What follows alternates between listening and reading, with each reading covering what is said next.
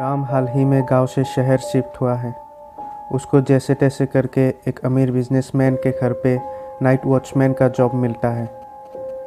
अभी वो एक छोटे से रेंट रूम पे रहता है, पर जल्दी ही उसको रहने के लिए फ्री में रूम मिलेगा उस अमीर बिजनेसमैन के घर के कंपाउंड के अंदर ही।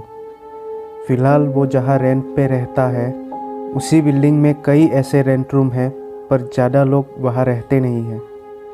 बिल्डिंग और रूम का हालत भी ज़्यादा ठीक नहीं है। राम को लगा शायद इसीलिए कोई रहना नहीं चाहता। बिल्डिंग और रूम के कंडीशन ठीक नहीं है, इसीलिए फारा कम है, ये सोच के राम ने उस बिल्डिंग में रूम लिया। सब कुछ ठीक चल रहा था, कोई परेशानी नहीं थी। राम का ड्यूटी होता था रात के 10 बजे से लेके सुबह के 10 बजे तक। तो वो रात को साढ़े नौ को निकल जाता था ड्यूटी के लिए और सुबह साढ़े दस को पहुँच जाता था। वो जॉब करके बहुत खुश था। लेकिन कुछ दिन बाद उसके साथ अजीब सी चीज़ें होने लगी। वो जब सुबह ड्यूटी से लौटता साढ़े दस को तो रूम में कुछ चीज़ें रोज़ बिखरा पड़ा रहता था। जैसे उसका बिस्तर किचन का सामान बाथरूम एक्सेट्रा जैसे कोई राम के जाने के बाद उस रूम पे रहने आता हो। उसने सोचा शायद मकान मालिक ने डबल पैसा कमाने के लिए वही रूम किसी और को भी रेंट पे दिया होगा। पर फिर उसने सोचा कि बिल्डिंग का तो कई रूम खाली है। फिर उसने यही रूम किसी को क्यों दिया होगा रेंट पे? और उसे तो मकान मालिक ने कुछ नहीं बोला। फिर उसने डिसाइड किया कि वो मकान मालिक को पूछेगा इसके बारे में। और वो गया भी पूछने के लिए। पर मकान मालिक ने बोला कि उसने तो किसी और को रेंट पे नहीं दिया वो रूम अगर देना ही होता तो वो दूसरा रूम दे देता। मकान मालिक के बातें सुनकर राम थोड़ा परेशान हो गया। आखिर बात क्या है? उसने ऐसे ही परेशान होके रोज़ की तरह आज भी ड्यूटी के लिए निकल गया। सुबह वो घर पहुँच गया तो फिर से सब बिखरा हुआ था। राम थोड़ा ज़्यादा परेशान हो गया, क्योंकि रोज़ ऐसा कौन कर सकता है? रोज़ कौन उसका बिस्तर यूज़ करता है, किचन यूज़ करता है? राम ज़्यादा चिंता में पड़ गया। राम के दिमाग में एक तरकीब सूझा। उसने इस बार रूम का ताला चेंज कर दिया। मकान मालिक ने जो ताला दिया था, उसे हटाकर उसने दूसरा ताला लगा दिया और वो ड्यूटी के लिए निकल गया। इस बार राम को विश्वास था कि अब रूम में कोई खुश नहीं पाएगा। राम ड्यूटी से लौटा तो आँख खुली की खुली रह गई। फिर से किसी ने उसके चीज़ों के साथ छेड़खानी की। राम बहुत ज़्यादा परेशान था, क्योंकि बिना ताला खोले कोई कैसे रूम के अंदर आ सकता है? उसने पूरा रूम ध्यान से देखा। अंदर से आने का दूसरा रास्ता है ही नहीं।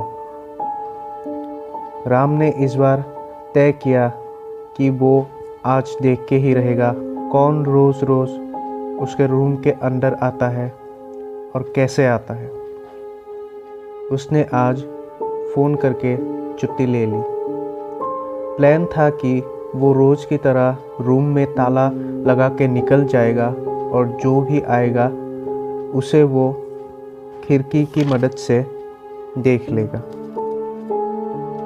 क्योंकि राम ने खिड़की पे पर्दा अभी तक नहीं लगाया था तो उसे आराम से दिख जाएगा अगर कोई अंदर आया तो। प्लान के हिसाब से उसने रात 10 बजे, यानी कि अपने ड्यूटी के टाइम पे, दरवाजे पर ताला लगा के निकल गया। राम बिल्डिंग के ही किसी कोने पे छुप गया और सही मौके का इंतज़ार करने लगा। वो अपने रूम के पास ही छुपा था, ताकि वो अपने रूम से कोई आवाज़ सुनते ही या रूम का लाइट जलते ही या फिर कोई दरवाज़ा खोलते ही वो दौड़ के जा सके और उसको रंगे हाथों पकड़ सके। वो ऐसे ही बैठा रहा। कुछ देर बाद रूम के अंदर से हल्की सी आवाज़ आने लगी। जैसे कोई किचन में बर्तन के साथ कुछ कर रहा हो। राम को इसी मौके का इंतज़ार था। उसको पता लग चुका था कि कोई अंदर मौजूद है। उसने बड़ी ही सावधानी से बिना पैरों के साउंड किए आगे बढ़ा खिड़की के तरफ़। वो खिड़की के पास आया और धीरे धीरे खिड़की से अंदर देखने की कोशिश की, पर कोई दिखाई नहीं दिया। राम के बाथरूम को छोड़ के किचन और बेडरूम एक ही था। अगर वहाँ कोई होता तो राम को दिख जाना चाहिए था। उसने अपने मोबाइल का टॉर्च ऑन करके भी देखा, पर कोई नहीं था अंदर। उसने ताला खोला और अंदर लाइट ऑन करके बाथरूम में भी देखा, पर कोई फ़ायदा नहीं था। वो बहुत ज़्यादा परेशान हो गया और थोड़ा घबरा भी गया। वो ऐसे ही परेशान होकर बिस्तर पर लेट गया और सोचने लगा। उसके दिमाग में सिर्फ़ यही चल रहा था कि कौन ऐसा कर सकता है। और आज वो क्यों नहीं आया? क्या उसे पता था राम के प्लान के बारे में? राम ने यह सब सोचते सोचते मोबाइल के घड़ी में देखा तो ग्यारह बज चुका था। उसने और ज़्यादा ना सोचते हुए आँख बंद करके सोने का कोशिश किया। उसको पता था कि उसको नींद नहीं आने वाला, क्योंकि उसको आदत पड़ चुका था इस टाइम पे जगह रहने का। फिर भी वो कोशिश करता है आँख बंद करके सोने का। पर जब राम ने आँख बंद किया तो उसे ऐसा लगा कि कोई उसे रूम के एक कोने से देख रहा है। उसने आँख खोल के देखा तो वहाँ कोई नहीं था। उसने फिर से आँख बंद किया, पर फिर से उसको ऐसा महसूस हुआ कि कोई उसे, उसी कोने से देख रहा है। राम को पता था कि डर के वजह से ऐसा नहीं हो रहा, क्योंकि राम फूट वूट में बिलीव नहीं करता। पर उसको सच में लग रहा है कि कोई चीज़ उसको, उसके तरफ़ देख रहा है उसी कोने से। उसने कई बार आँख बंद करके सोने का कोशिश किया, पर हर बार आँख बंद करते ही उसको वैसा ही महसूस होता है। राम बाहर थोड़ा टहलने के लिए दरवाजे की तरफ़ आगे बढ़ा, पर राम को क्या पता था, उसी वक्त से राम के ज़िंदगी का सबसे डरावना रात शुरू होने वाला है। वो जब दरवाजे के पास गया तो उसको पीछे से एक आवाज़ सुनाई देता है। रुक जाओ। राम ने तुरंत ही पीछे मुड़ के देखा, पर वहाँ कोई नहीं था। पहली बार राम डरा नहीं, क्योंकि उसे लगा उसे कोई बहम हुआ है, और वो फिर से दरवाजे की तरफ़ आगे बढ़ा। फिर से उसको वही आवाज़ आता है। रुक जाओ। इस बार राम ने उस आवाज़ को अच्छे से सुना। इस बार राम ने पीछे मुड़कर नहीं देखा, क्योंकि वो सिर से पाँव तक काँप चुका था। उसे इतना डर शायद पहले कभी नहीं लगा। उसने थोड़ा हिम्मत जुटा के पीछे मुड़ के देखा तो फिर से कोई नहीं था। उसने कांपते हुए आवाज़ से पूछा कौन? तो फिर से उसको आवाज़ आया मैंने कहा, बैठ जाओ। राम तरकर बिस्तर पर बैठ गया। राम ने फिर से उसको पूछना चाहा, पर वो इतना डर चुका है कि उसका आवाज़ नहीं निकल पा रहा। राम को अचानक महसूस होता है कि पीछे कोई उसके पास बैठा है। राम ने मुड़ के देखा तो एक बहुत ही काला बदसूरत लड़का हंस के गायब हो गया। राम ने घबरा कर तुरंत किचन के तरफ़ भागा, पर किचन का हर चीज़ अचानक बहुत ज़ोर से हिलने लगा। राम ने इस बार आँख बंद किया और अंदाज़ा लगाकर दरवाजे के तरफ़ भागा। उसको जैसे भी करके अब उस रूम से निकलना था। पर उसने बहुत कोशिश किया, लेकिन दरवाज़ा नहीं खुल रहा था। उसने दरवाजे को तोड़ना चाहा, पर तभी अचानक किसी ने उसके गले को दबोच लिया। जैसे कोई अदृश्य हाथ हो। उसको उस अदृश्य हाथ ने गले में दबोच कर पीछे ले गया। राम सांस नहीं ले पा रहा। उसने बहुत ज़ोर से चिल्लाना शुरू किया। तभी उसी आवाज़ ने बोला कि कोई फ़ायदा नहीं, क्योंकि उसका आवाज़ इस रूम से बाहर नहीं जाने वाला। अब राम श्योर हो चुका था कि ये रात उसका आखिरी रात है। पर उसी वक्त उसको याद आया वो हँसी जो राम के दादी के बातें सुनकर आई थी। जब राम दस बरस पहले, सत्रह साल का था, तब उसके दादी का देहांत हो गया था। पर उससे पहले उसकी दादी उसे रोज़ ज़ोर ज़बरदस्ती हनुमान चालीसा का पाठ कराया करता था हमेशा बोलती थी, हनुमान चालीसा का पाठ करोगे तो कोई दुष्ट शक्ति तुम्हारे निकट नहीं आ पाएगी। राम दादी के बातें सुन के हमेशा हंसता था। पर आज उसके पास बस यही एक आखिरी रास्ता था। वो हनुमान चालीसा बोलने लगा। उसने हनुमान चालीसा के सिर्फ़ दो ही लाइन बोले थे कि उस अदृश्य शक्ति ने राम को दबोचना छोड़ दिया और ज़ोर ज़ोर से चिल्लाने लगा। राम ने इतनी डरावनी चीखें पहले कभी नहीं सुनी थी। राम हनुमान चालीसा पर ही रहा था कि उस आवाज़ ने राम को बोलने लगा, बस करो बस करो। मैं तुम्हें कुछ नहीं करूँगा, बस करो। राम धीरे धीरे रुक गया। उसमें अब थोड़ा साहस आने लगा था। उसने उस आवाज़ को पूछा, कौन हो तुम? उस आवाज़ ने जवाब दिया मैं एक आत्मा हूँ। फिर राम ने पूछा, मुझे मारना क्यों चाहते हो? मैंने क्या बिगाड़ा है तुम्हारा? वो ज़ोर ज़ोर से हंसने लगा। फिर उसने बोला, ये एक साल पुरानी बात है। जब मैं और मेरे तीन दोस्त हँसी खुशी दिन पार करते थे, हम लोग तुम्हारे उम्र के ही थे। मैं अपने दोस्तों को सिर्फ़ दोस्त नहीं, भगवान मानता था। पर मुझे नहीं पता था कि वो भगवान नहीं, राक्षस निकलेंगे। वो लोग मुझसे जलते थे, क्योंकि मैं अमीर घराने का था, पर वो लोग नहीं। लेकिन मैंने कभी उन लोगों को ऐसे नज़र से नहीं देखा। मैं हमेशा सबको समान मानता था। ये जो रूम है, जहाँ पे तुम रह रहे हो, तीनों यहीं पे रेंट पे रहते थे। एक दिन उन तीनों ने मुझे दारू पीने के बहाने यहाँ बुलाया और दारू में बेहोशी की दवा मिला के मुझे बेहोश कर दिया।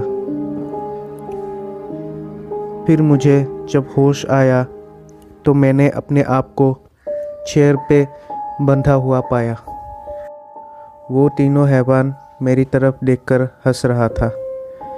मैंने उनसे पूछा, ये कैसा मज़ाक है? मुझे खोल दो। मुझे क्यों बाँध के रखा है तुम लोगों ने? फिर उन लोगों ने जो बोला, उसे सुनकर मुझे अपने कानों पर विश्वास नहीं हो रहा था। पहले तो मुझे ऐसा लग रहा था कि मैं सपना देख रहा हूँ। उन लोगों ने बोला तुझे किडनैप करके हम खूब सारा पैसा कमाएँगे।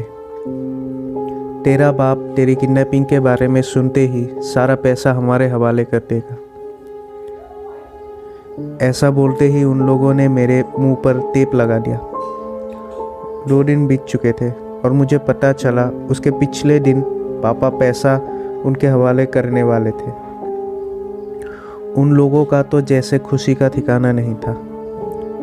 उसी रात मैंने तय किया वहाँ से भागने का। मुझे बंधा हुआ रस्सी ढीला पड़ चुका था। पर उन लोगों को ये बात पता नहीं था। रात के ग्यारह बज रहे थे।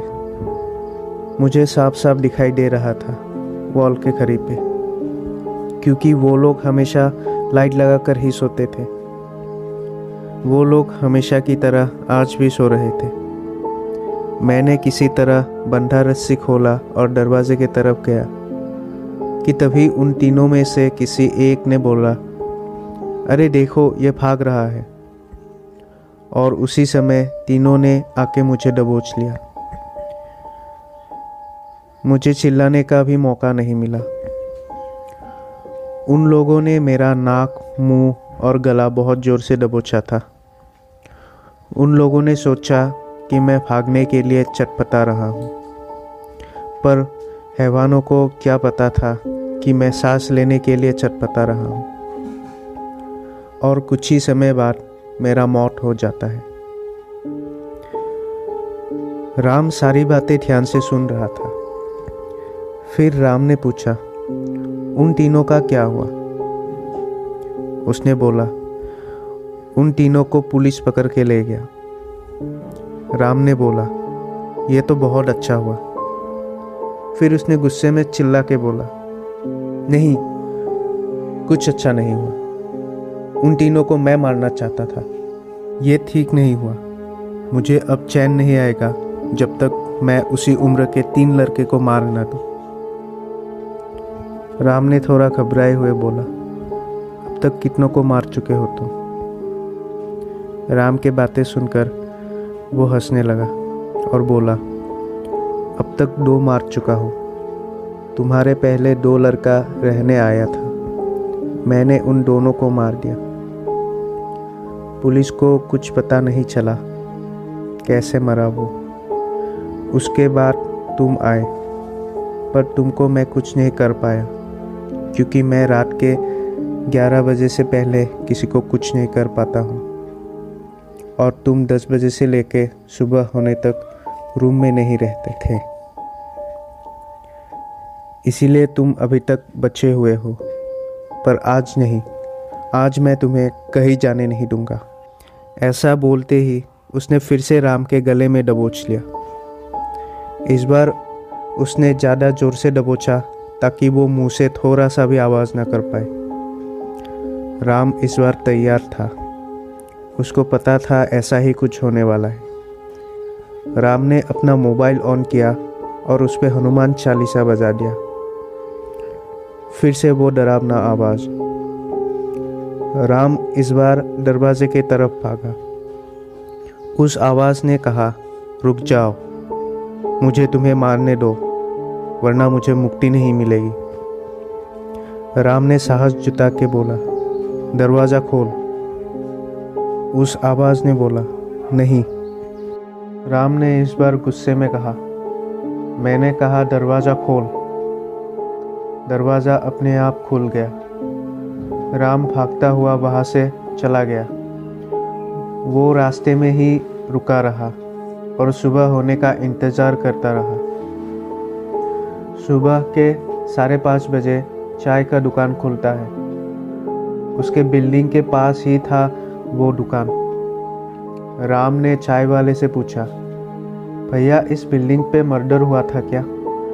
चाय वाला बोलता है हाँ भैया, इस बिल्डिंग का जो मालिक है, उसी के बेटे का मर्डर हुआ था। उसका तीन दोस्त था। उन्हीं लोगों ने मिलकर उसका हत्या कर दिया, बेचारा। राम चाय वाले का बात सुन के चौंक गया। चाय वाले ने बोला भैया, आप इस बिल्डिंग से दूर रहिए। हंसीएगा मत, पर इस बिल्डिंग में उस लड़के का फूट अभी भी घूमता रहता है। लोग कहते हैं कि खासकर आपके उम्र के लोगों पर उसका नज़र हमेशा रहता है। राम ने मुस्कुराया और चाय वाले से बोला, शुक्रिया भैया। राम ने चाय ख़त्म करके तुरंत अपने रूम में गया। और अपना सारा सामान पैकिंग करके वहाँ से निकल गया। उसने मकान मालिक को भी कुछ नहीं बोला, क्योंकि उसको पता चल चुका था कि मकान मालिक ने उसको बिल्डिंग के कई सारे खाली रूम्स को चोर के उसी रूम में क्यों रहने दिया। राम का ये भाग्य था और चतुराई थी, जिसके वजह से वो अभी तक ज़िंदा है। और इसी के साथ कहानी को समाप्त करते हैं। आपको ये कहानी कैसा लगा, मुझे कमेंट करके बोलिए और आपके साथ भी कोई डर